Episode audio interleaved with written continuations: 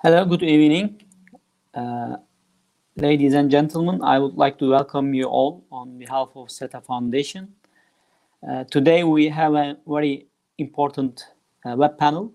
Uh, as you know, uh, there has been some um, developments with regards to Islamophobia and uh, that there were some terror attacks also in France against Muslims, but also uh, against some uh, non-Muslims, and against French uh, also institutions.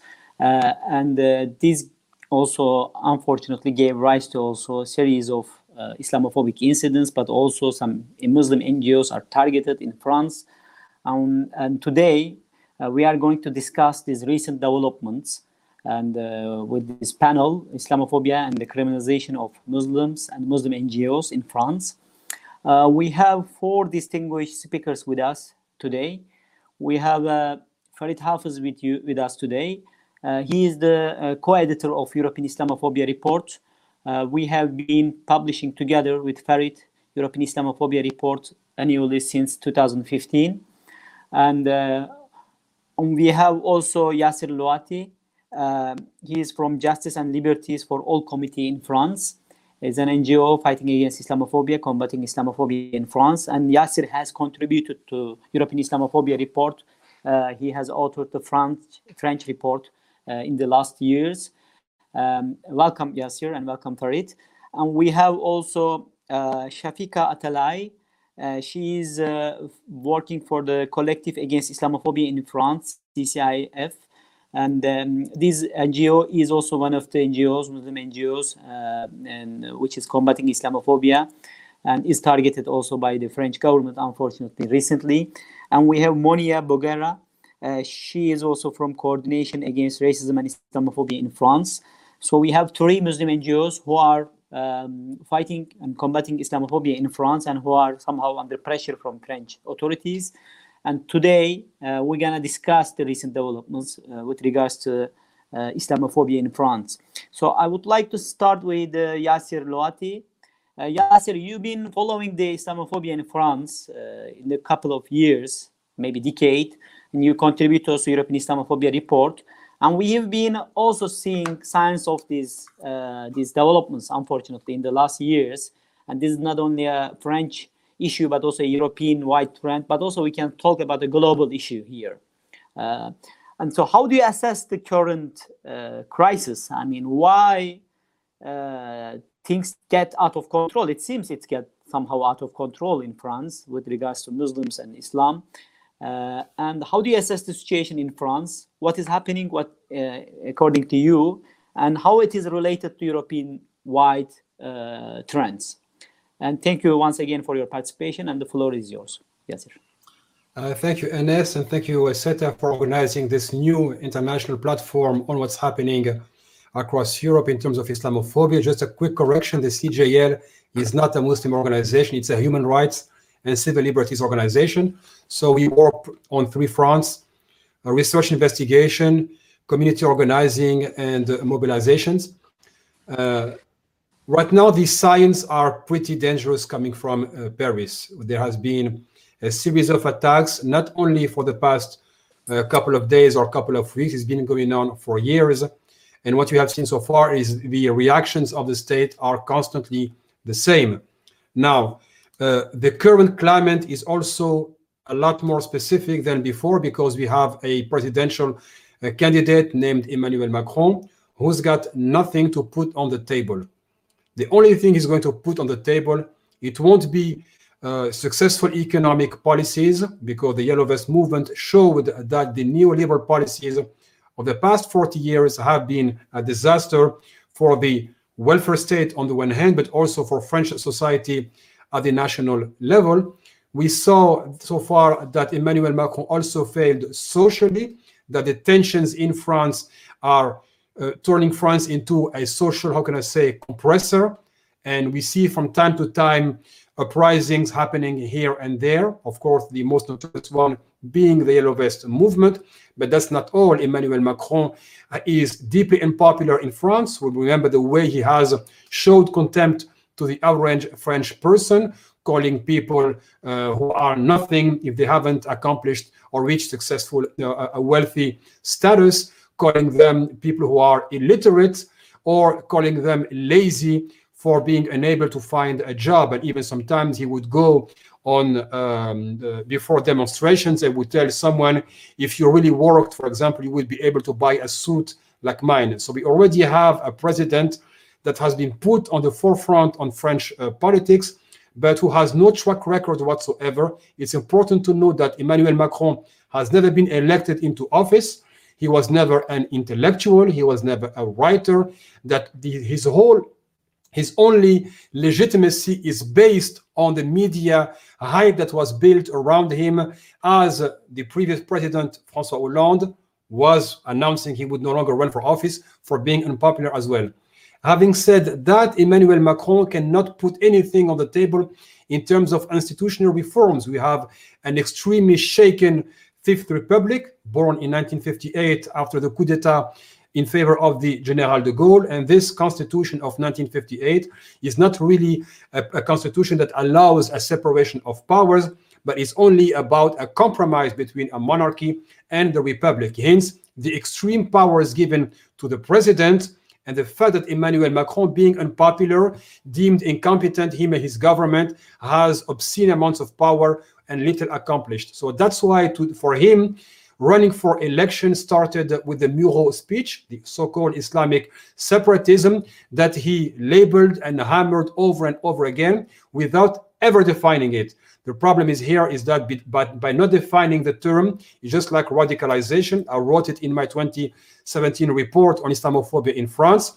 Even the French Senate admits that there are no definitions whatsoever of radicalization. And to quote the authors of this uh, report, radicalization has been adopted under the pressure of events. So here we have extreme policies targeting people without a clear definition on who are the targets. And this means that any Muslim can be targeted under this label. When he said the separatism, he never mentioned the class separatism of the wealthy that don't pay 100 billion euros per year in taxes, tax evasion, the geographical separatism of the wealthy who live in separate areas. Some towns prefer to pay millions of euros in fines, like in Saint-Maur in the southern uh, banlieue of uh, Paris, the mayor pays 6.4 million euros in fine in order not to build social housing. And so the concentration of the wealthy stays as is. And then we also have the racial separatism of white supremacists, most famous of whom uh, Génération Identitaire, which are involved in the shooting, in the uh, terrorist attack of Avignon, and so far has been kept aside, is, has not been targeted by the state. So we know that this separatism is about going after any Muslim that the state disagrees with. And the objective right now uh, is for Emmanuel Macron to uh, go around Marine Le Pen and go and beat her at her own game. So that's why when people ask, uh, can Marine Le Pen uh, reach uh, the position of president? And my answer is, who cares? Her ideas are already in power. And Emmanuel Macron has showed that for, in order for him to legitimize his candidacy, he needs uh, visible victims. The visible victims today or the visible targets are CCIF on the one hand, Baraka City on the other, maybe perhaps Ummah Charity as a third consolation prize. And for him is literally to bring their dead bodies and put them on the table of the second round debate. That's the strategy for Emmanuel Macron. Now, as I keep saying and I've been saying for years and years, Islamophobia is not a Muslim specific problem because we see that there is a sharp authoritarian turn being taken in France under Emmanuel Macron. And of course, like any nation state, you need a despised minority to make it acceptable. We have to understand that this, the reaction of the state today after each terrorist attack fools no one or a person who does not make a connection with what's, what's been happening for the past 20 years and I will stop to 1995. It's always we are united. The fine prints being Muslims don't do not belong in this statement. Then we have and one-upmanship on security measures. We saw that extreme turn beginning with François Hollande, permanent state of emergency. Uh, with the uh, sorry, first state of emergency, 4,500 raids around the country, overwhelmingly against Muslims, thousands of homes raids, raided, mosques rents uh, thrashed by the police, uh, halal businesses, and uh, the first victims of it have been Muslims themselves. That state of emergency became permanent as of October 2017 with the law on domestic security passed under Emmanuel Macron. So we have a permanent state of emergency allowing raids without going before the judge. We have the, the uh, people who can be put under house arrest, same thing without going before the judge. And on top of it, we have the law on mass surveillance passed in July 2015, which literally has put all of our communications under scrutiny by the state. We have the black boxes uh, give um, uh, provided by the internet service providers, which means all of our web browsing, social media his, uh, uh, um, conversations, publications, whatever we buy, and the metadata, which means not only our communications, but with who we communicate and that who is connected to who, etc., which place, at which frequency, etc., etc. The reason why I get into the details is because after each terrorist attack, there is no questioning over the failures of the state that does not prevent these attacks. So here we are losing our human rights, a shrinking space for dissent and disagreements. And after every single attack, we see the state scapegoating Muslims, seeking more powers, but nobody is asking 40 years of failures in the face of terrorism. And that is why today this one-upmanship, this was one-upmanship, and this flee forward by Emmanuel Macron is only to hide not only his failures, social, economic, and institutional, even his foreign policy, Libya, the Middle East, Syria, etc., but also his failures as a president and his government, namely on top of whom I'm targeting Gérald Darmanin, the Minister of Interior, who's got all the means to surveil the whole country and couldn't prevent the attacks. And now Gérald Darmanin comes out and says, I'm making the connection between banning halal food in supermarkets and terrorism, which should be combated. So to him, there is a connection between halal food and terrorist attacks, talking about incompetence subsidized by my taxpayers' money. To continue on this uh, uh, on this point, nobody has asked how come that for the Samuel Paty beheading, the culprit had been reported multiple times. No one is seeking answer. And Gérald Darmanin, when he was asked about it in the parliament, he said, there's too much information. You bet. Of course, there is no, there is too much information. You can't possibly surveil people 24-7 and be able to find the needle in a haystack. That's why mass surveillance is a failure. And the counterterrorism strategy has been a disaster for four decades. And that uh, uh, repression-based counterterrorism strategy has also been denounced and called out from within domestic intelligence. In 2014, there was the uh, domestic, the SG, uh, uh, the Juno report that was published, sent to François Hollande and Manuel Valls at the time, it said, quote unquote, the repression based model of counterterrorism is a disaster. We need to, to reach out to communities because if we keep criminalizing communities, they will refrain from collaborating as they already are. And everybody knows so called radicalization does not take place in the mosques, which are all under surveillance. Many imams are already informants. The congregations are filled with informants. Everybody knows it does not take place there. So now where are the questions? Where is the scrutiny over state, excuse my language, screw ups? Because in the meantime, we have people dying on the one hand and millions of people being criminalized. The end result of this is that we have the honestly this morning with, the flow of news, I did not know what to think. A series of measures will tell us where is France is head where France is heading. So the first measure, you will not, with this law on separatism, you will no longer be able to uh, record the police officers when they are beating and committing police violence actions.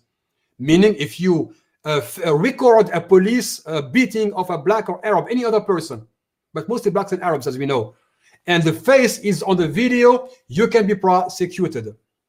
We can continue, and then we have the academic research field being subjected to abiding to French values, meaning that in, it's already difficult for researchers to get grant for their research work. Now we are targeting the what we call the decolonial movement, meaning that money will be given to researchers and conditioned on abiding by French values.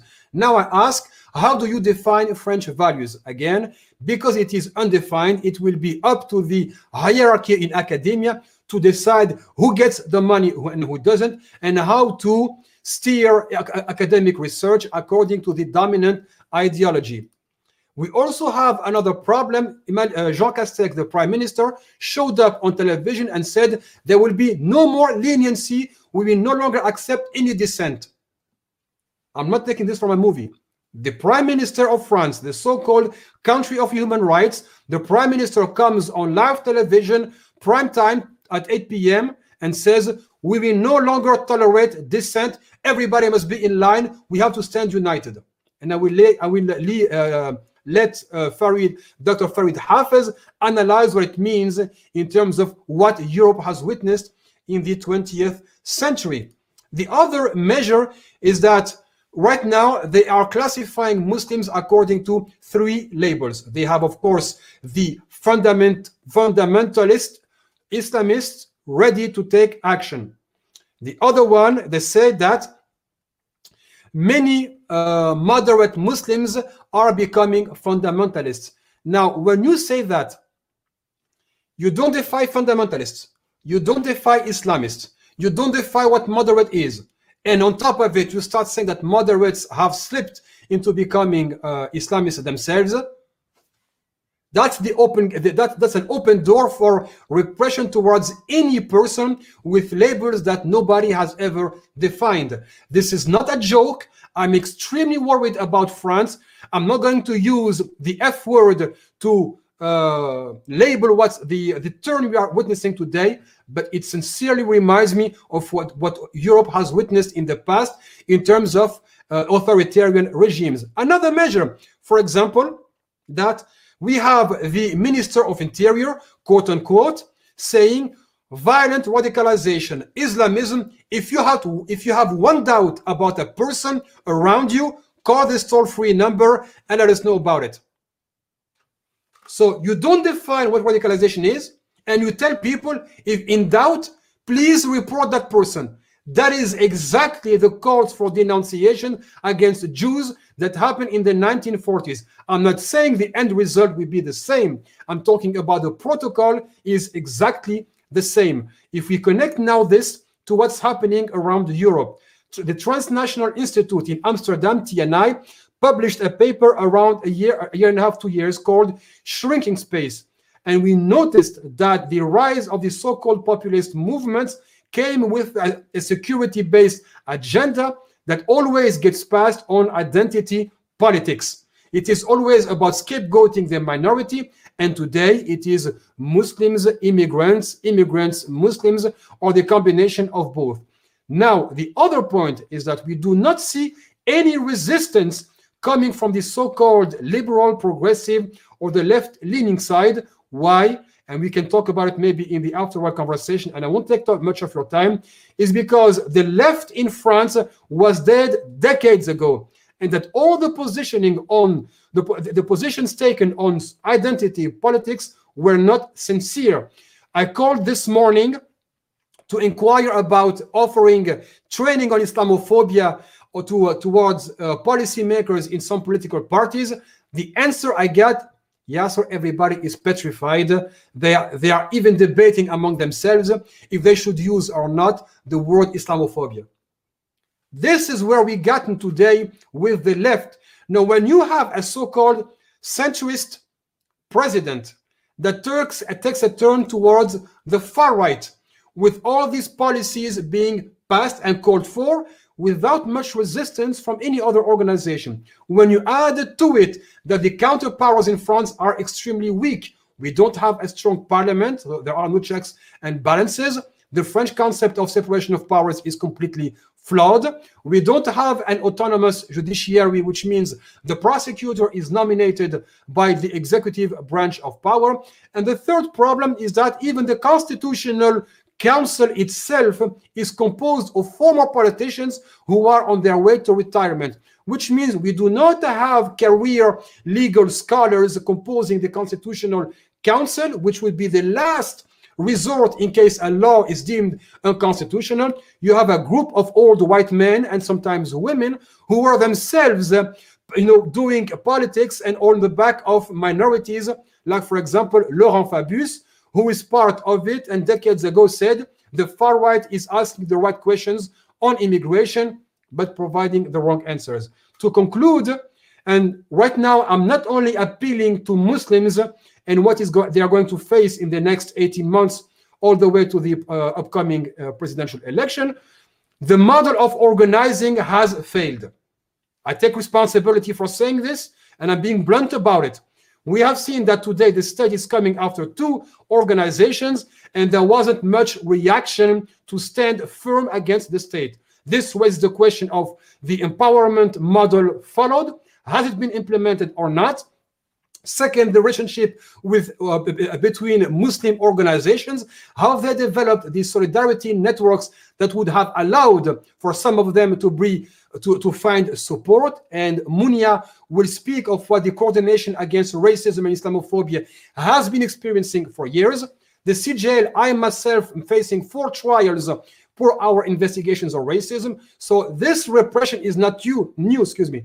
It we saw it coming, but unfortunately, it was okay, let's say acceptable as long as the less visible organizations were targeted. Today, Emmanuel Macron, just like the hunter, wants to bring in two dead bodies on the table and then dare Marine Le Pen to say to uh, and ask her, "What did you bring?" The last point: there is no counting over the left right now. The the left is either dead, petrified, or sometimes just watching and waiting for an opportunity.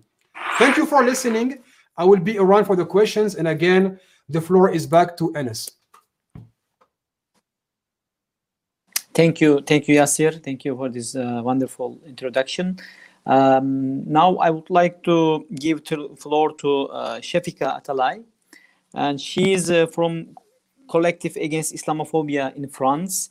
And um, recently there has been some um, uh, attacks, also I mean verbal attacks against against um, the CCIF, and uh, unfortunately the the French government has called for the dissolution of this NGO and also described it as the enemy of the republic somehow. I mean, why it has been described as it's an human rights organization, it's an NGO, it's described as the as the um, enemy of the republic. Why the French government is trying to dissolve an NGO uh, and what are the charges and what do you think is going on uh, in France with regards to your NGO? And it also surprises me. I mean, the NGOs are, I mean, uh, has been the, doing, uh, I mean, all around Europe, but in the world, lots of uh, great work. And uh, we're also part of this liberal order. I mean, in the past, why today, I mean, NGOs are targeted and what does this mean? And I would like to give floor to Shafika and I would like to also thank her for her participation. And the floor is yours, Shafika.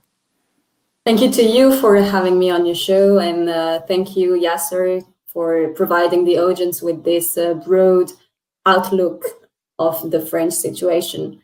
Uh, so, as you may know, the, um, the French government announced its will to dissolve the CCIF, which uh, it accused in the first place of being involved in the murder of Mr. Samuel Paty.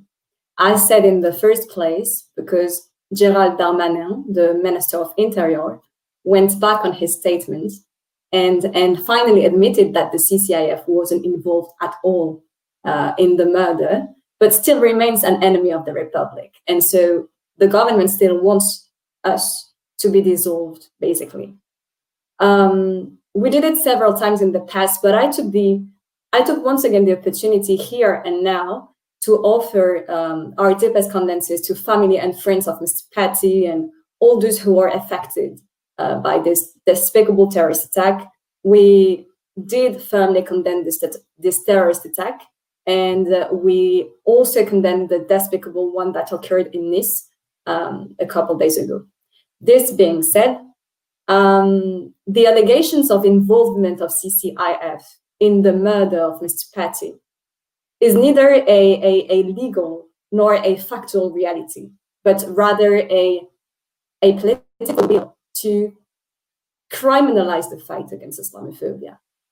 The CCIF has never been involved um, in such a targeting campaign, and, and, and this has been proven many times by, by different media. We are facing here a collective governmental attempt to dissolve our, our organization, which sole mission is to fight discrimination. So, under the guise of uh, what we call freedom of speech, it is attempted here to prohibit any criticism towards racist speeches.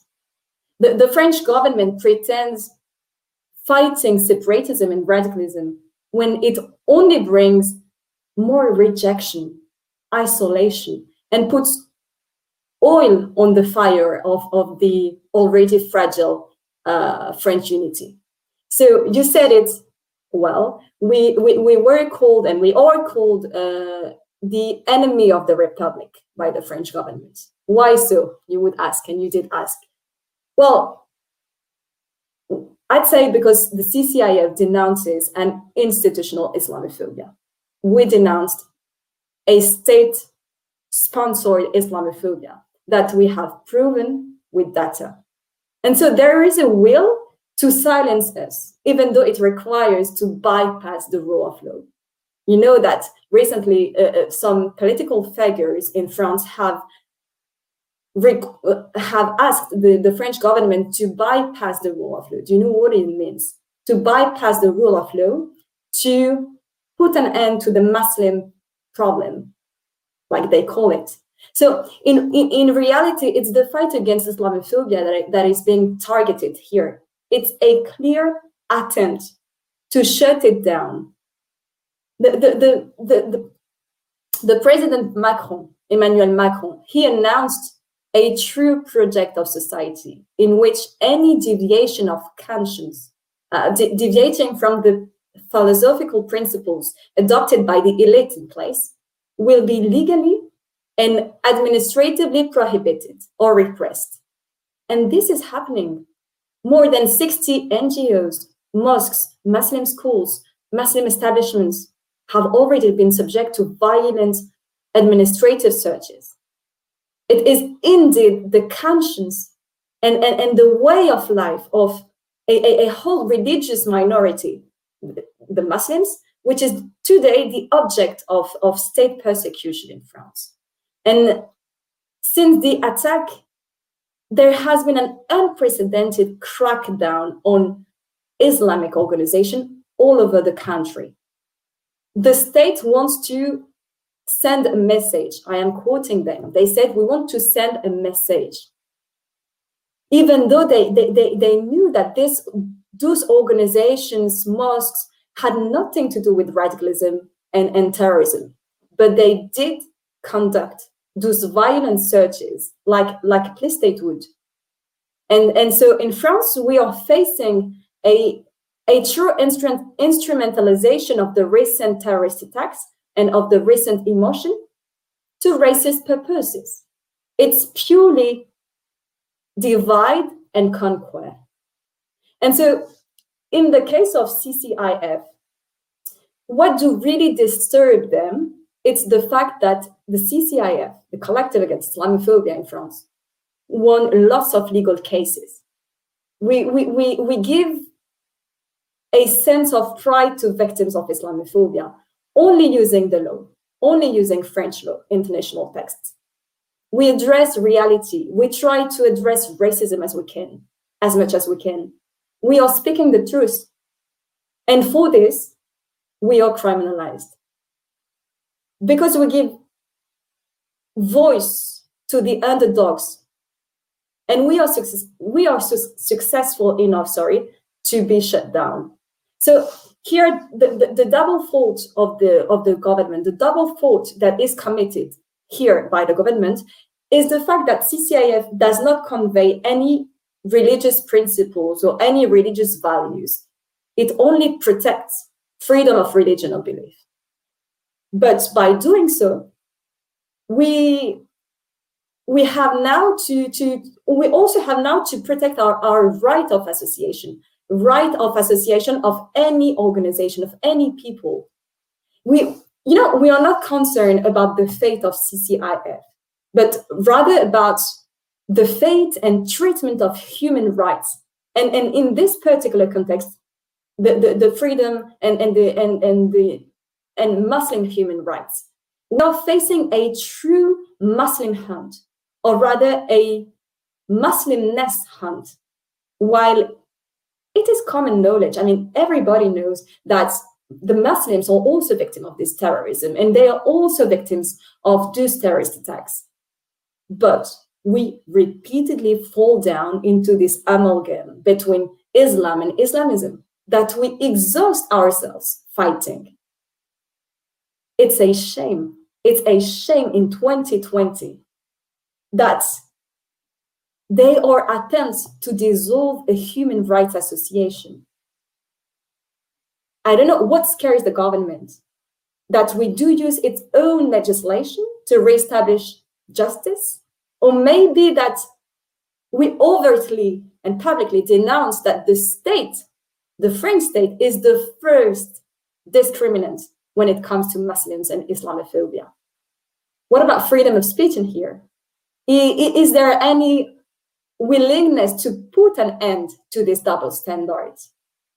And so, yes, in France, we uh, political figures are allowed to defame respectable NGOs to advance false allegations without being published, without being punished, sorry, or, or publicly disapproved. They can accuse the CCIF on their social media of being directly involved in a murder or, or in, in a terrorist attack. Can you see the, the, the seriousness of the situation?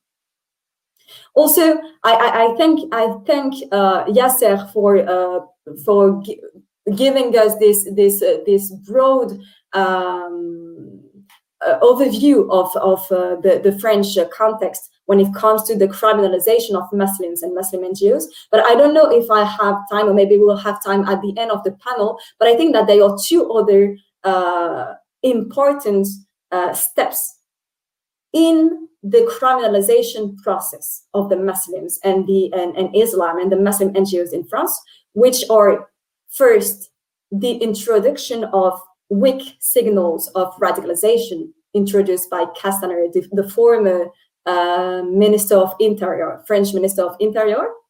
And second, it's uh, obviously the, the Bill of Law um, to aiming at strengthening uh, secularism means laicity and um, the principle, the Republican principles. I think that we should uh, uh we should explain a bit what it contains and, and how is it how it is dangerous and how this uh, uh, very bill criminalizes directly the Muslims. But maybe we can um, talk about it later.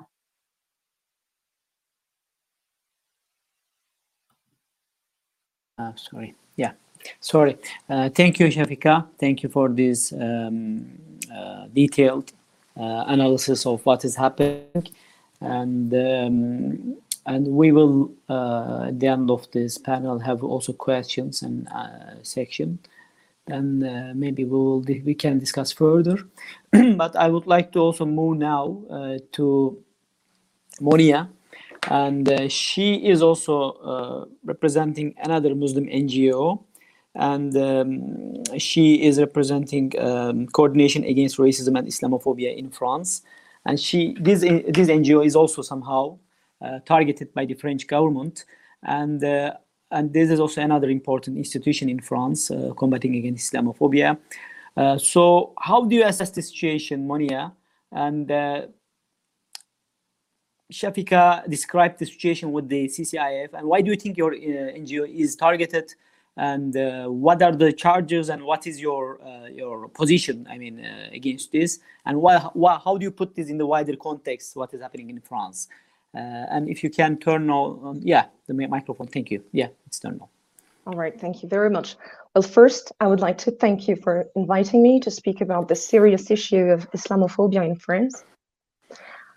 My name is Monia. I have been a member of CRI, the Coordination Against Racism and Islamophobia, for five years now. And the least you can say is that the situation is undoubtedly getting worse for Muslims in France. Let me introduce my uh, organization. CRI, as we call it in French, was created in 2008 in the city of Lyon.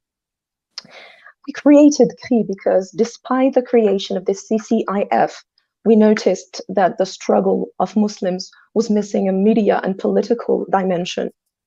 I mean, CCIF does an amazing and necessary job by defending the victims of Islamophobia, but we felt that we needed to create a ratio of power on the political field. Islamophobia dates back to 1989, but there is a key date for us. In 2012, a law was voted by 94% of the members of the Senate. Of the Senate. This law meant to ban any expression of religious affiliation to Muslim nannies who take care of children in their in their home. It meant that if the law, if the law was passed, the Muslim nannies wouldn't be allowed to wear a hijab, to pray at home, to own the Quran in their own place. My organization fought against this um, restrictive law and managed to stop it. Unfortunately, we noticed that anti-racist organizations such as the Human Rights League, uh, the MRAP or SOS Racism didn't defend the Muslim women who were going to be discriminated against.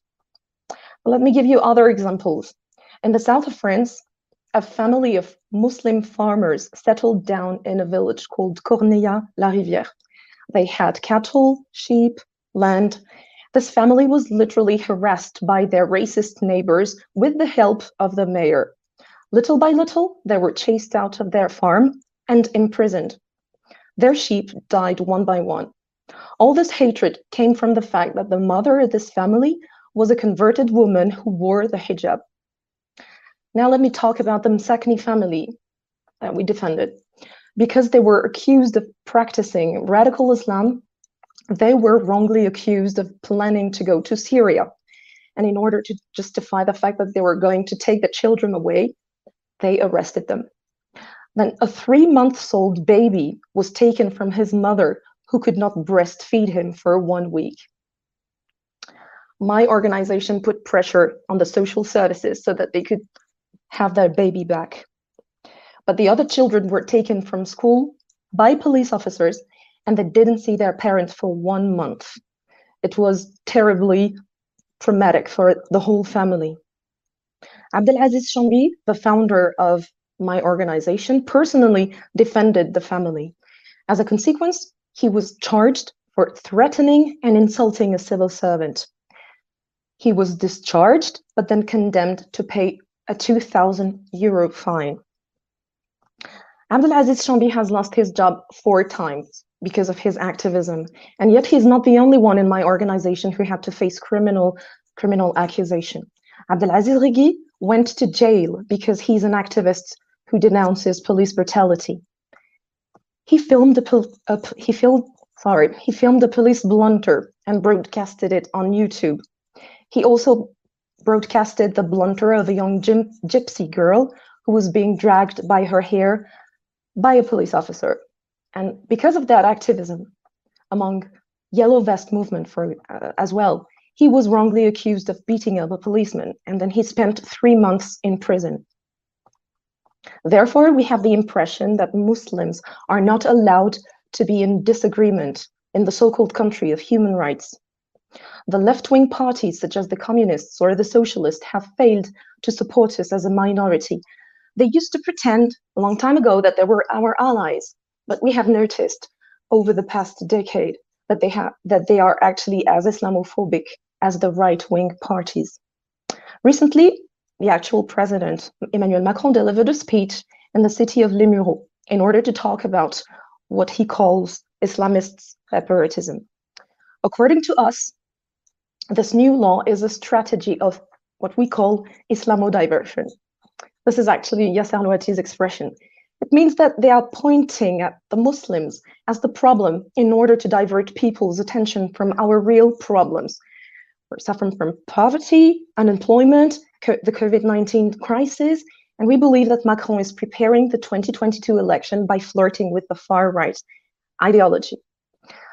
This law about separatism will only separate us, us from the rest of the society even more. It actually reminds us of the Jim Crow laws when Black people were treated differently from white people in America until the 1960s. After Samuel Paty's horrific murder, although the Muslim community condemned this inhumane terrorist attack, their sincerity is questioned as if we were accomplices of terrorism. And if we dare to criticize the violent and disrespectful caricatures, we are accused of supporting terrorism. Laïcité, or secularism, is a tool supposed to guarantee our religious freedom. But we observe that this laïcité is being used in order to sideline Muslims. As I said, we're now facing the hatred of almost all every political parties. French Muslims have been ghettoized in the suburbs, and, and they were made to think that they should not do politics or take part in the political party of our country, which leads me to the final part of my presentation. Nevertheless, there are some positive um, initiatives. Some of our members joined the part, uh, the political party called Égalité et Justice, uh, Equality and Justice Party, which was created in 2015, but it was accused of being too close to the AKP Turkish party. Now, some members of CRI, our organization, have joined the Union of French Muslim Democrats as a part. That's a party that was created in 2012. The French Muslim Democrats observed that the Muslim community has been pointed out as a problem by politicians, and therefore we consider that we must answer on the political field. Since 2014, UDMF has stood at every election, both national and local. In 2019, they accomplished the achievement of getting 30,000 votes at the European election, although they couldn't provide the ballot papers to the electors who had to print them. To conclude, we hope that the Muslim community is starting to understand that nobody else apart themselves can represent and help them fight Islamophobia. Thank you. Thank you, thank you, Monia, for your presentation and um, participation once again.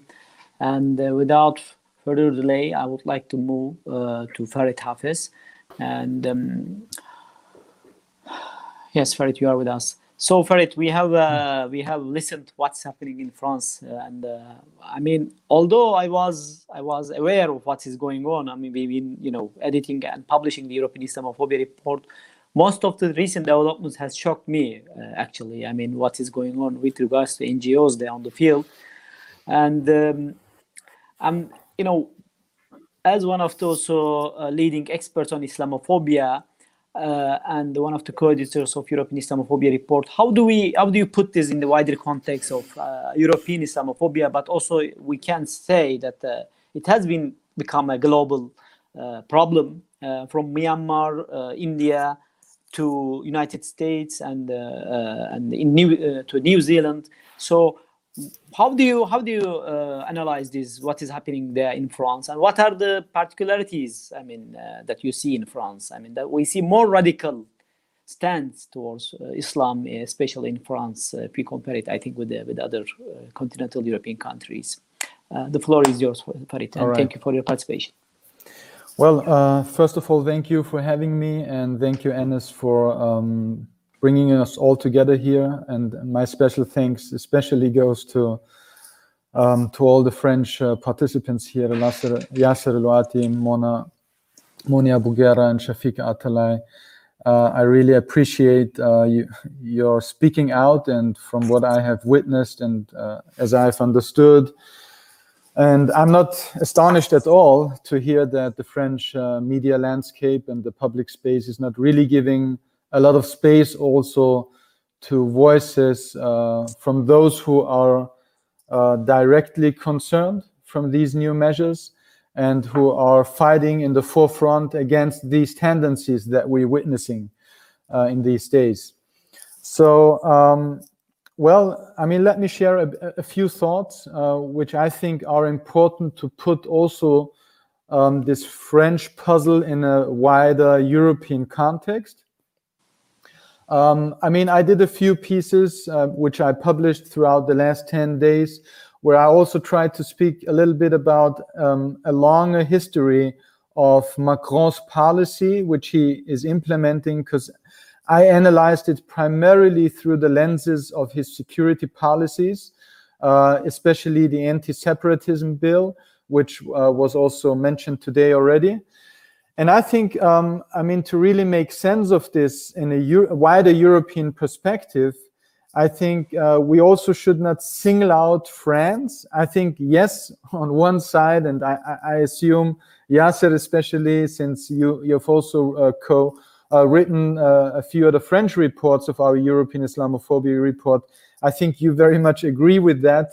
Um, that France is definitely on the very top um, of the most aggressive anti-Muslim states if you look at the state policies uh, and compare them uh, with each other in Europe. At the very same time, uh, what is happening in France is something that we are also witnessing, witnessing to some extent in other European countries. And I would like to start here with um, a, a, focus on the structural uh, dimension of these legislations. Um, and uh, Monia uh, mentioned uh, this aspect of uh, in, in 2012 when there was this legislation that 95% of the Senate um, supported, which was basically about religious visibility and the context of education. Um, if we look to European nation states in general, then we can see one thing in nearly all of Western European nation states, there is always a special interest by the ministries of interior to regulate the religion of Islam. And we should stop here and just think about why a ministry of interior is interested in regulating religious affairs. And we should stop here because of one reason. In many European countries, it is not the Ministry of Interior that deals with the Catholic religion, the Jewish religion, the Protestant religion, or any other kind of religion. But it is a very specific pattern that we see that the ministries of interior are dealing with the Muslim religion. So we have to ask ourselves why is the Ministry of Interior interested in regulating and governing the religion of Islam? Also, it reveals very much that the whole notion of secularism, secularity, or laicism in the French context is not so much about separating religion from the power sphere, but it's about giving the state the power to define what a good and a bad Islam ought to look like. What is a bad Muslim? What is a good Muslim? And the basic assumption why the Ministry of Interior is so much interested in regulating Islam is that Muslim identity is a threatening identity. And I think this is very much what is behind also the legislation that Monia Bruguera was speaking about was referring to in terms of the 2012 uh, legislation. Because what do these nannies do when they take care of non Muslim babies?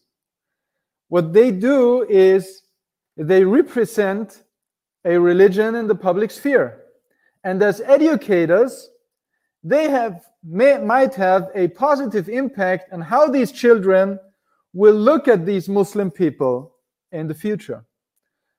So, making Muslims invisible is basically the underlying message that is at the core of the interest of the French state here.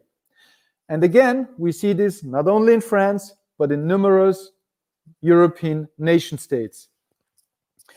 Um, uh, Yasser Louati has spoken several times about the countering violent extremism uh, measures which have been implemented not only in France, as we all know, but globally, right? There are a few declarations uh, by the United Nations. So every member state is obliged to implement countering violent extremism measures, which were basically introduced after the war on terror has started uh, with George W. Bush. So, one recent development in European countries or in Western countries in general is expanding the notion of countering violent extremism to what is called or has been called by the think tanks and institutions countering non-violent extremism.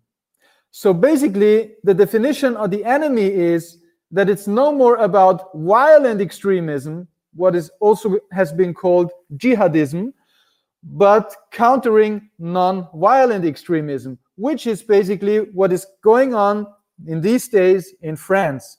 What Macron is doing is expanding the notion of what is a threatening Muslim from the violent to the non-violent.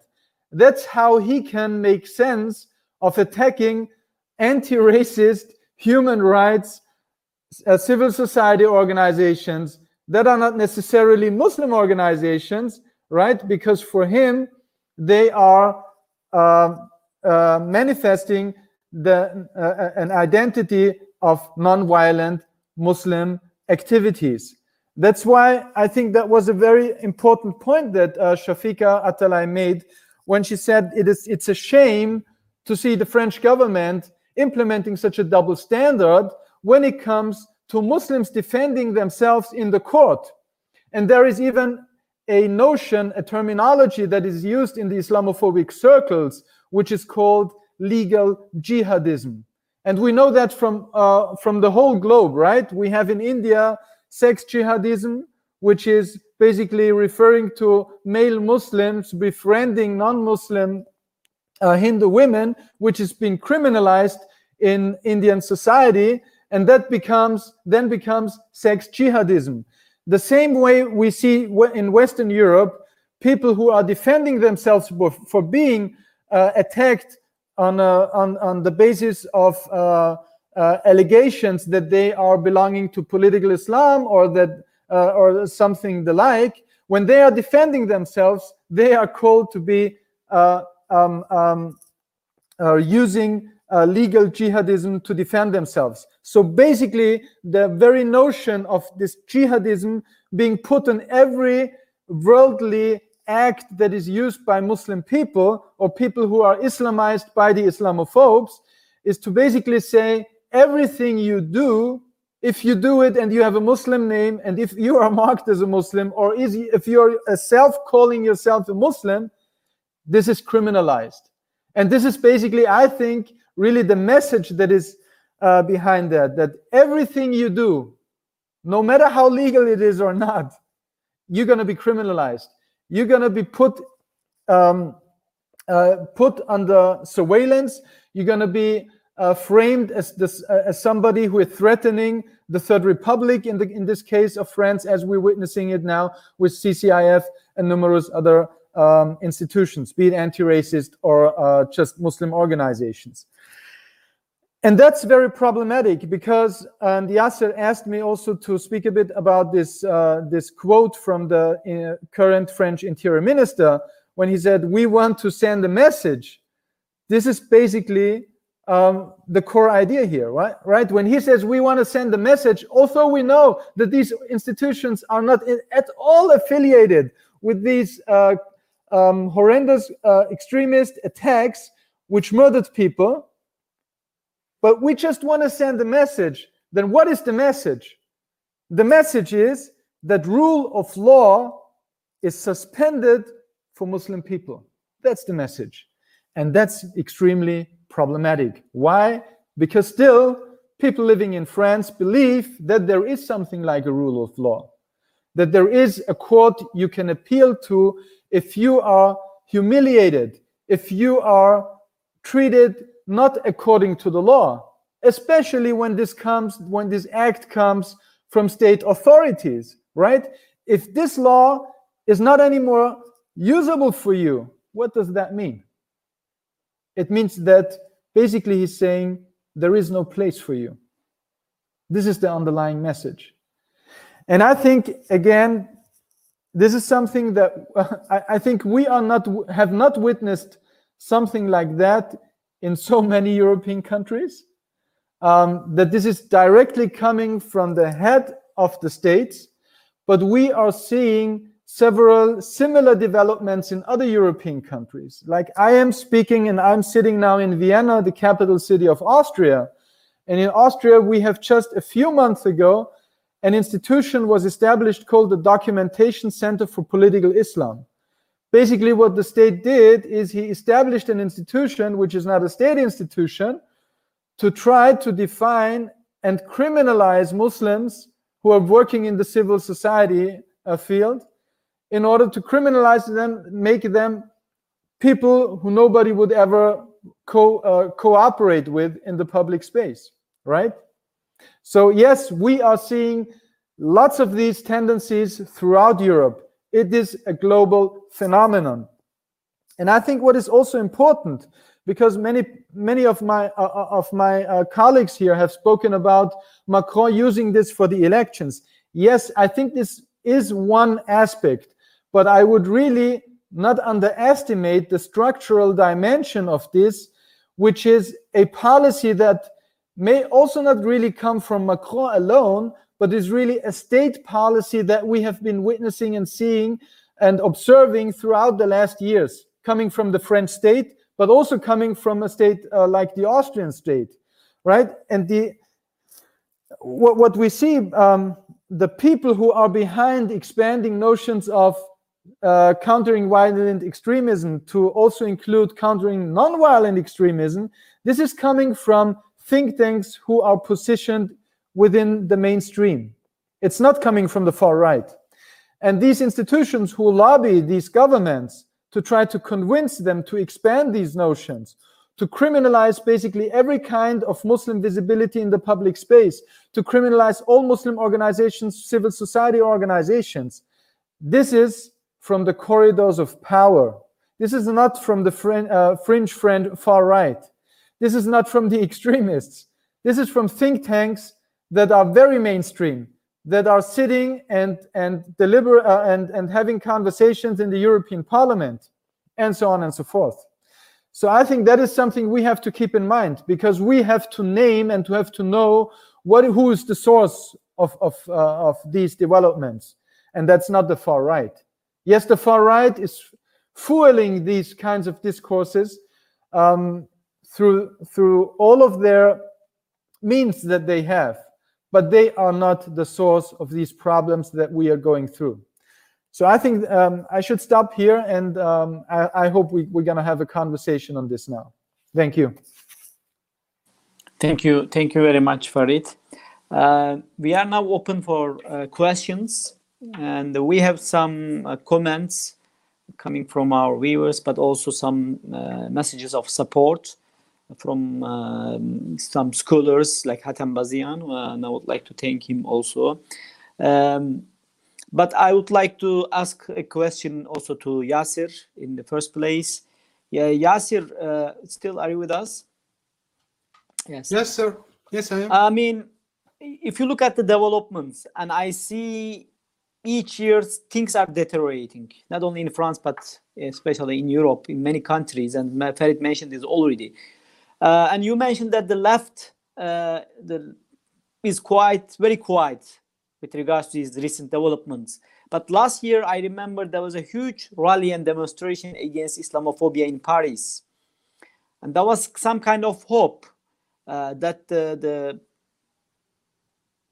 the the political parties, the critical parties, I mean, they they will they will realize what is going on and they will oppose this development because, as you mentioned rightly, this is not about Muslims. Uh, Muslims are only instrumentalized to to to shift the whole politics toward far right, and uh, and we have already seen that uh, this that the, the centrist parties are already adopted far right policies. And Ferit mentioned this is not coming from far right. It's not coming from Le Pen. Le Pen is not in the in the power now, right? It's Macron is in power, and he was the hope of liberalism. But why uh, do you think there is this silence now? I mean, what is the reason for this silence? I think the biggest flaw, and I think the biggest strategic mistake was to think that the left was inherently in favor of human rights. In the context of France, the colonial enterprise was initiated by the left. The discourse that was pronounced in the halls of parliament saying that there is an obligation for the superior races to civilize the inferior races was not given by far right, you know, lunatics. It was given by Jules Ferry, supposedly from the left, father of the French public schooling system. If we take a look at the past 40 years, what the Socialist Party did was to actually neutralize the political will of the non-white minorities, namely the Arabs who marched in the 1980s. If we take a look at the 1990s, there was a fundamental uh, or a clear sign that the, the, the, the Socialist Party took for granted those votes. But in return, they framed countering racism only on moral grounds. Racism is evil. They vehemently fought the notion that racism is structural. It was always about random events, right, that happen here and there. So they they literally fought and they were uh, uh, extremely well funded to make sure that those who marched in the 1980s against structural racism first were put on the side. Many of them got this, you know, you know, paid you know, a heavy price for their mobilizations. And through the 1990s and 2000s, we saw the, the struggle against racism being hijacked. What the Socialist Party also did, along with the Communist Party in France, was to have their agents in the banlieue to act on their behalf in order to make sure that any rising personality that with the potential of mobilizing the grassroots is immediately apprehended, if I can say, and put into orbit of the socialist or communist party. And the fact that we deprive them from their grassroots legitimacy, we make sure that they become dependent upon the party through a salary, through a political position, through some visibility, whatever.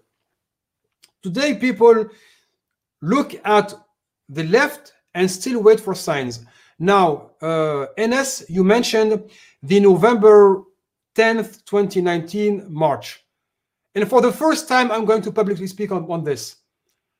And I know many people may want to hear, may not want to hear this, but that march first took place after a Muslim organized rally took place on 17th of October. The left boycotted that demonstration because it was 100% organized by Muslims themselves.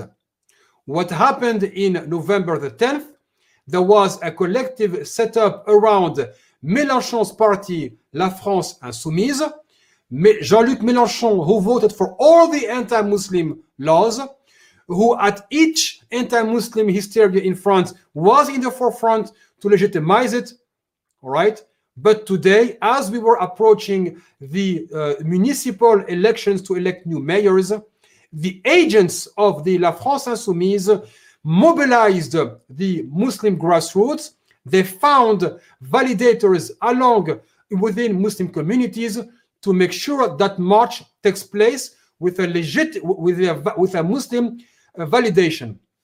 During that march, the march was itself uh, ordered by La France Insoumise and commanded by the non-white agents of La France Insoumise. The calculation was that we are going to offer the Muslim vote for La France Insoumise, and then in return, the agents who organized these marches will be thanked. None of it happened.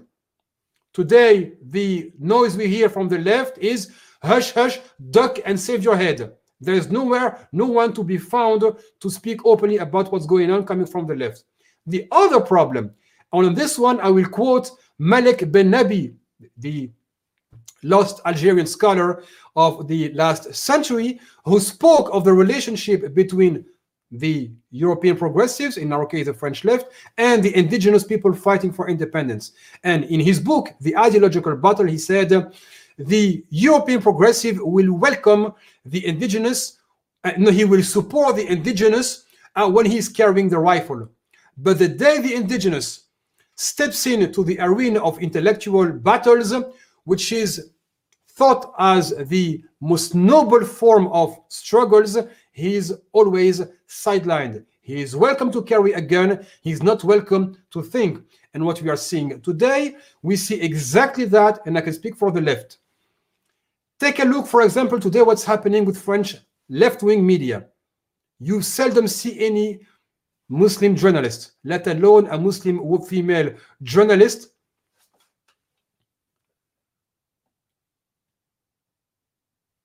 Right. Uh, uh, there was uh, I lost. yeah, a journalist. there were no journalists from Muslim background. If you take a look at the editorial teams of those of those newspapers, there are no Muslims. And when Muslims are invited into those newspapers, they are only invited to complain and whine. When it comes to bringing solutions, to say this is the, the, the analysis, this is this, this, the solutions we can think of, it is always a white scholar, a white lawyer, a white sociologist, and the list goes on. So non-whites are kept in the position of witnesses of a world led by white men. When, the, when it comes time to bring solutions, it's always white people thinking. And that's why you don't even today, and I mentioned it in a radio, that there were no Muslims available uh, invited on foreign on, on French outlets, which means in return that the French left has been a problem for minorities forever. They have never been reliable uh, allies. They always shut down minorities to speak on their behalf, or they welcome them during demonstrations or movements but when it comes time for negotiating with the state, the blacks and Arabs activists and the minorities are put aside. The question of racism is dismissed, and then it becomes a white to white negotiation. And that's why there is no counting on the left today. There may be individuals who are sincere, I do not deny that, but the organizations, La France Insoumise has a staunch uh, uh, Islamophobe uh, legacy we keep in mind that the legacy of the past 30, 40 years came from the, within the left, what we call secular fundamentalists or laïcards. So that's why the solution now, and that's why the, the government is cracking down on Muslim organizations to prevent Muslims from organizing. And in the uh, speech held at Les Mureaux, he said, if there are elections that are held and the incumbents are uh, uh, lose the elections, we shall be able to intervene to make sure our allies in those organizations are kept in power. Um, thank you. And um, I would like to ask also a question to Shafika. Uh, since, uh, and you mentioned that your NGO, I mean, the uh, CCIF is targeted and the French government intends to dissolve uh, this uh, this NGO. What are the steps that you are considering against this decision, uh, and how you are planning to combat it? I mean, this decision. I mean, you became the, the NGO which is which has been established to combat against Islamophobia has become the victim of Islamophobia somehow. This is also quite um, uh, ironic, I think. But uh, what is your what is your strategy here? We will always protect and fight for the rights of people and organization, and uh, including our rights as an organization if we are unfairly targeted. Um, you are aware that all the organizations in France have been already dissolved uh, by the French government. I don't know if you have read the notification of dissolution of Baraka City. If not, I highly recommend anyone to read it because there is something lunar on it. You can you can feel this criminalization uh, right into this uh, dissolution. Um, about the CCIF, obviously we will fight for our rights. Obviously we will, and we are uh, preparing our legal um, our legal um, battle or legal advocacy because um, in your question at the very beginning of the intervention, you said uh, you ask me what were the accusation uh, for dissolving the CCIF, and I'm returning to you and to anyone that has uh, the the answer to to to give me the answer. Uh, they are only assumptions. I don't like assumptions, so I won't uh, I won't cite them. But uh, we will wait for the French government to provide us with the dissolution notification because basically it's it, has been days that the French government is talking about the dissolution of the CCIF without any movement. Uh, so um, Darmanin is constantly talking about a uh, a need to um, to to basically have more time uh, to to prepare a, a, a, legal work that I am quoting. I'm quoting him. He said that um, I mean the French government said that uh, the, the the state will need more time. The state will need to do a consistent legal work to, to dissolve the CCIF meaning that there is nothing to dissolve the CCIF because there is no legal uh, fact nor factual reality to dissolve the CCIF. But we are in this uh, ongoing process, ongoing criminalization process that is being led for years. Um, in, in, at the very beginning of the conference, um, we, we, we, we've, we've been talking about the uh, state of emergency. Uh, we could go deeper into this uh, this notion of state emergency and and and, and how uh, the process of criminalization was let down at this time but we could also uh, uh take a more recent timeline and and go back to october uh, 2019 with the uh, speech of Castaner at that time when he introduced the, the, the notion of weak signals when he uh, explained that, uh, well, when he called for an automatic reporting of any person suspected of radicalization, and and and the problematic lied into the the the, the very definition of a uh, radicalized person, uh, because. Uh, for him, a, a radicalized person basically is someone who is who wears the hijab, someone who wears uh, a, a, beard, uh, someone who performs uh, prayers, so who pray five times a day, basically, um, and and and um, so he called the society to denounce uh, the, the, the the the person suspected of radicalization. Then into the same this same process, uh, you have the uh, discourse of Emmanuel Macron when uh, he introduced the notion of uh, society of vigilance, the society of uh, vigilance, and and and he criminalized Islam and Muslims because he he he used some words such as Islamist hydra to talk about Muslims. So you can say that common and peaceful practices of the Muslim faith uh, or being criminalized, right? Uh, and so for me, in my in my opinion, October 2019 is the, the, the is where started the overt but real overt and assumed criminalization of Islam and Muslims.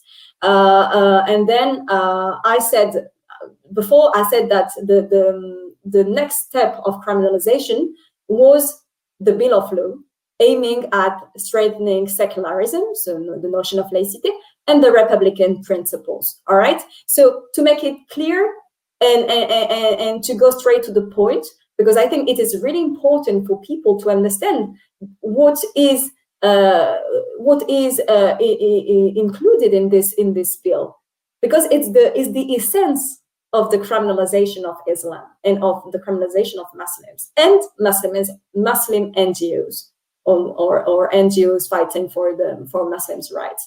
Uh, in this bill, basically, there is an extension of the neutrality of public service. So basically, normally in France, the neutrality principle is imposed to um, civil servants. All right. So it is not imposed to users of the of civil services. But this bill will provide uh, more uh, field for the neutrality principles because basically um, now it will be extended to private law persons. Okay, it will be extended to users of civil services, of public services. I don't know if you understand how dangerous it is. Then in this in the same bill, uh, there is well, the bill broadened the, the grounds for the dissolution of association would that would be that would disregard uh, the Republican values. So we are we are deep into it, and and then uh, the, the, the bill uh, put an end puts an end to homeschooling in order to fight separatism. So putting an end to homeschooling will help the, the French state to fight to fight separatism. Uh, it will also strengthen the supervision of non-contractual school, so basically Muslim schools. So now the, the, the state will go deeper into he, it will dig uh, it will dig sorry deeper into the teaching contents uh, into the staff career paths uh, into the fundings and, and, and so forth and so on um, but actually, this strengthening is already effective in France. It is unofficially effective under the guise of uh, safety, health, legal mechanism that basically target the Muslims and, and, and, and Muslim uh, establishment. But also the, the bill, the bill of law that will probably pass on, on, on December uh, will uh, go back on the principle of laicity. It will reinforce the supervision of religious association through the application of new obligations, such as the labeling of imams. So basically, now in France, imams will be chosen and trained by the, by, by the state. So it is the very opposite of what was in the very beginning uh, the definition of laicity. And this morning, Darmanin, so our uh, French Minister of Interior, he said on the radio, on the radio, that the Bill of Law will um, will um, enable the state to fine up to 75,000 euros and condemn five years of jail a person that would refuse to be treated by doctors. If if if they are a doctor of the opposite sex.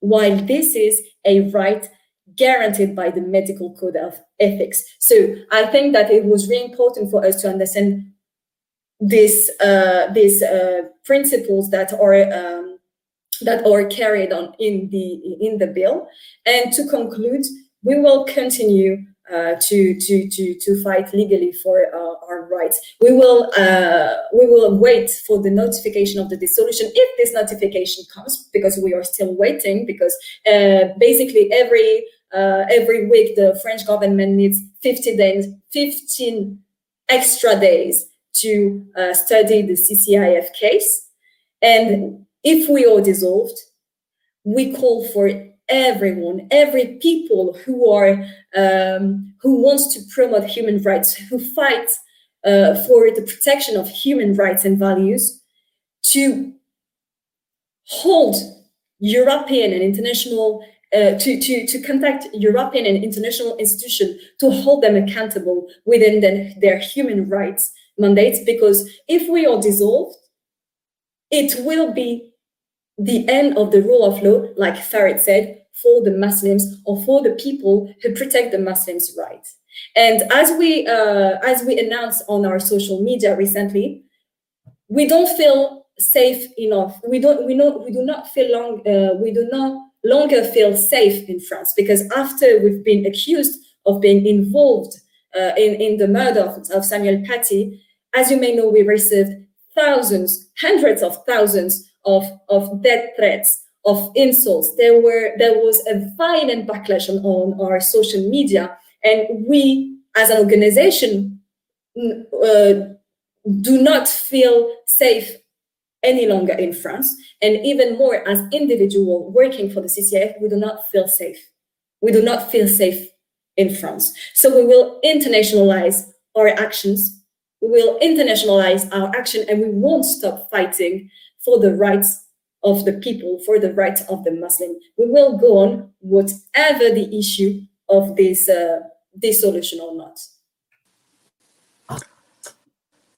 Thank you, thank you, uh, Shafika. Uh, I mean, what you've been um, describing is really horrible, but also I admire your uh, your um, your work and uh, your uh, courage. I think in the face of this state pressure, uh, and I hope I hope that you will succeed in your uh, in your in your struggle.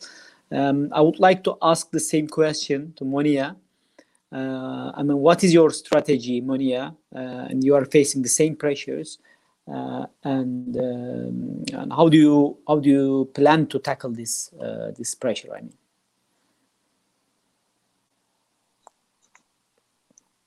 Well, um, my organization hasn't been um, hasn't been um, how shall I say um, targeted by the government so so far. So hopefully we will not be uh, next. But we are we are expecting them to to to attack us after the CCIF.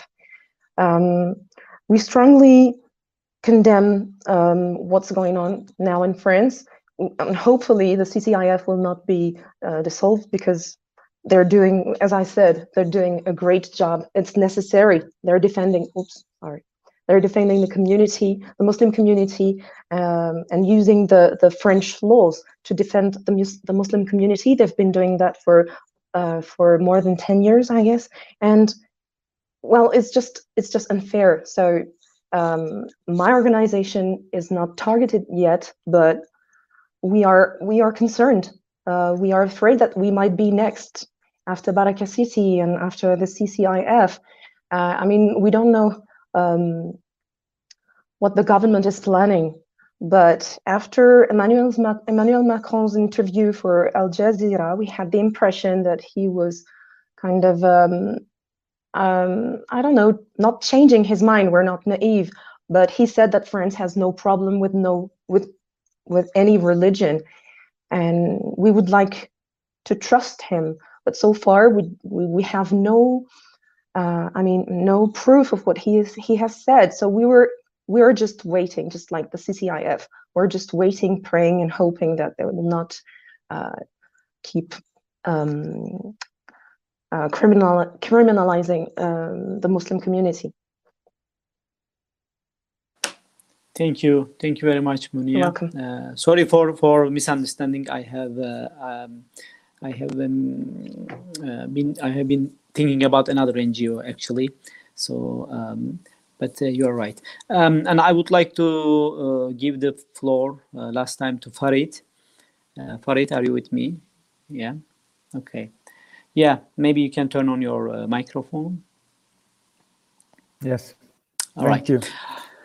Uh, I would like to ask you the question. I mean, it seems that the, the, the, the situation is deteriorating every day. I mean, each year, and we can see this clearly from our reports, right? Uh, so Mhm. it's it's no no surprise for us. But uh, if you look at the broader picture, where does where will this uh, uh, where does where will this lead to Europe? I mean, I mean, where will be Europe in ten years of time if things goes with the same uh, pace? I mean, uh, as it, as it now. I mean, what do you Yeah. think? Well, um, maybe I, I would like to add something to what uh, Shafiki, uh, Shafika had uh, been saying about the imams and the idea of the French government to train its own state imams, basically. um, actually, in Austria, we already have this situation since the Islam Act of 2015. There is a ban of uh, financing, paying um, a regular amount of money to uh, imams uh, from outside of Austria. So I think that's also a very important aspect in terms also of the the question of international struggle and domestic struggle. I think, and I would uh, also embrace this idea very much, which Shafika presented. I think we have to make an international struggle out of this. because uh, obviously the idea of most European nation states is to cut every transnational dimension of uh, Muslim organizations and in a way to domesticate the Muslim institutional framework which you have for this case in France. So the idea behind um, not having imams being trained outside of France or being paid outside of Austria or the like is basically to create and to be more able to control the Muslim uh, religious leadership, something which we also know from the colonial past, which has al always been an, uh, an attempt by the colonial regime in order to be able to govern the Muslim subjects in a better way. Once they have control over the re religious leadership, then they the assumption uh, on behalf of them is that they are better able to control what they think. They are better able to also um, kind of restrain um, possible potential political upheavals right? So th this is i think one of the aspects here. And that's why i think it is so important that we first of all we understand the struggle as an international struggle and we also that we fight it on an international level. Because they want extremely uh, exactly the opposite that muslims are afraid are afraid that people stand with ccif because CCIF now is targeted. And that's the reason why we have to mobilize behind CCIF to collect money if they have to go to court for CCIF. And we have to make an international struggle out of this. That's something I think is very important and crucial at this point of time. Because again, uh, coming to your question, their vision of governing Muslims is to domesticate Islam in the nation state to make it uh, politically inactive, to create a Muslim uh, identity which is basically submissive to the power of the respective nation state and to the power structures which are in place there, and to make Muslimness being meaning invisibility in the public space. So, based on this idea that they have as a vision for the Europe that how they see it, I think we should take our lessons and say, what the, what does that mean for our activism to do exactly the opposite? And I think that's something we have to discuss, something we have to be aware of, something we have to uh, mobilize around.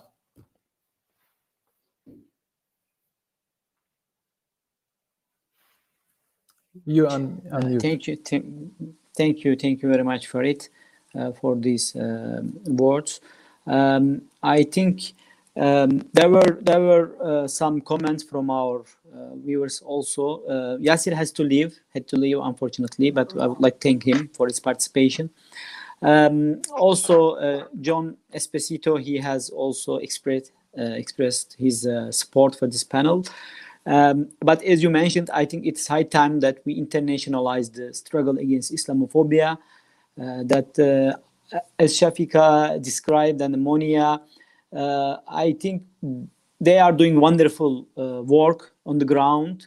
Uh, these are the, I think the, I mean, there has been always NGOs or Muslim NGOs in, in Europe, but these are, I think, the that uh, we see that the third or fourth generation youngsters who are well educated and um, integrated into society uh, are now defending their own rights and that's why they are being i think harassed and targeted.